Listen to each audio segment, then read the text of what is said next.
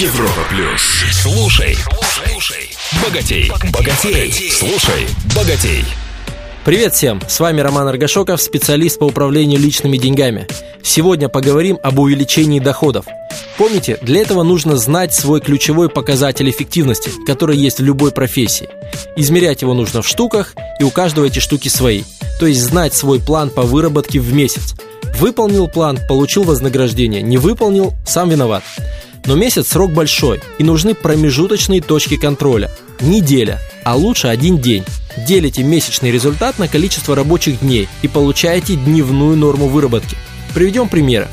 Объем продаж для менеджеров по продажам или закрытые вакансии для специалистов по подбору персонала, написанные тексты для копирайтеров, сделанные репортажи для журналистов и так далее.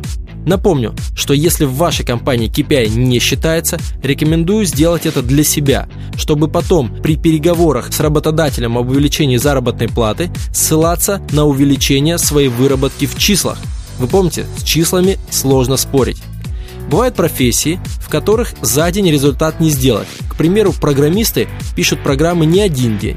Для них допустимы недельные замеры результатов.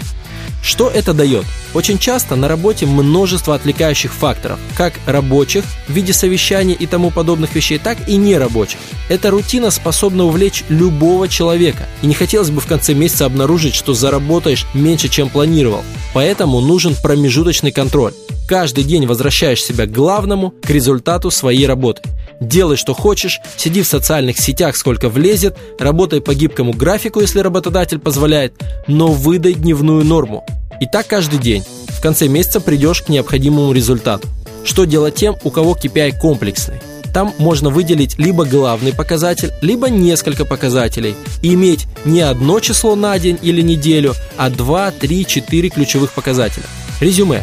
Определи месячный план по своему ключевому показателю эффективности в штуках и разбей его на дневной или недельный, чтобы осуществлять над собой промежуточный контроль.